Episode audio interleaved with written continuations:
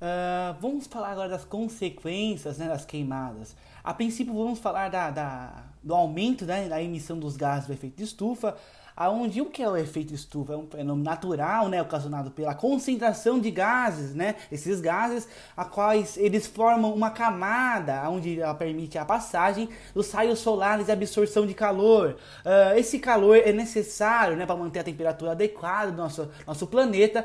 É, entretanto, ao devido aos últimos anos, né, o, a, com o aumento desses gases e a emissões desses gases de efeito estufa pelas consequências das queimadas também, uh, gera uma absorção maior, fica mais retido o calor, permitindo assim um aquecimento do nosso planeta.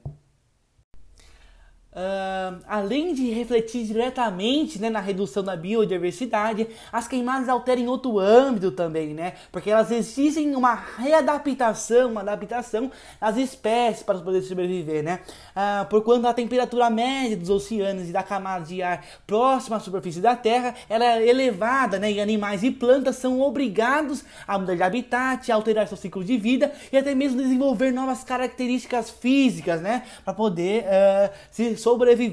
Ah, esse impacto ele se torna tão negativo né, que há fortes já evidências científicas que indicam que as mudanças climáticas elas serão as maiores causas né, da perda da biodiversidade até o final desse século, né, onde várias espécies, tanto da é, flora e tanto da fauna, uh, elas correm já o risco da extinção e também outras sofrem um impacto né, em suas taxas de fecundidade e reprodução, uh, porque muitas plantas, por exemplo, é, por elas estarem profundamente conectadas à sazonalidade né, do ambiente, ela tem seus períodos de florada né, e perda de folhas alterados, né? Uh, e outro ponto também a ser visto como consequência né, dessas queimadas seria que os cientistas já concluíram né, que a presença das cinzas, as queimadas, produtos, produtos dessas queimadas, né, altera a composição química do solo, né, e quando ocorre o escoamento superficial após uma chuva, uh, superfícies presentes nelas, né, dessas, dessas cinzas, é, as águas subterrâneas superficiais, né, contaminando essas águas, né. Esses compostos, tanto os nitrogenados e o potássio, a, eles solubilizam pisarem na água, né? E eles entram em alta concentração, né? Se tornando assim essas águas tóxicas, né? As espécies aquáticas, os micro-organismos, né? Presentes nesse solo. Uh, também tem pesquisas desenvolvidas pela Embrapa é, do Cerrado, no Distrito Federal, que apontaram que as cinzas das queimadas provocaram na água subterrânea uma baixa oxigenação, né? Aumentando assim tanto o pH da água quanto o pH do solo, né? E assim ocasionando a morte desses micro-organismos. Uh, e outra consequência, né, também sendo uh, pelos produtos, né, dessas queimadas, uh, seria que essas substâncias, né, uh, eles causam vários eh, danos à saúde do homem, né?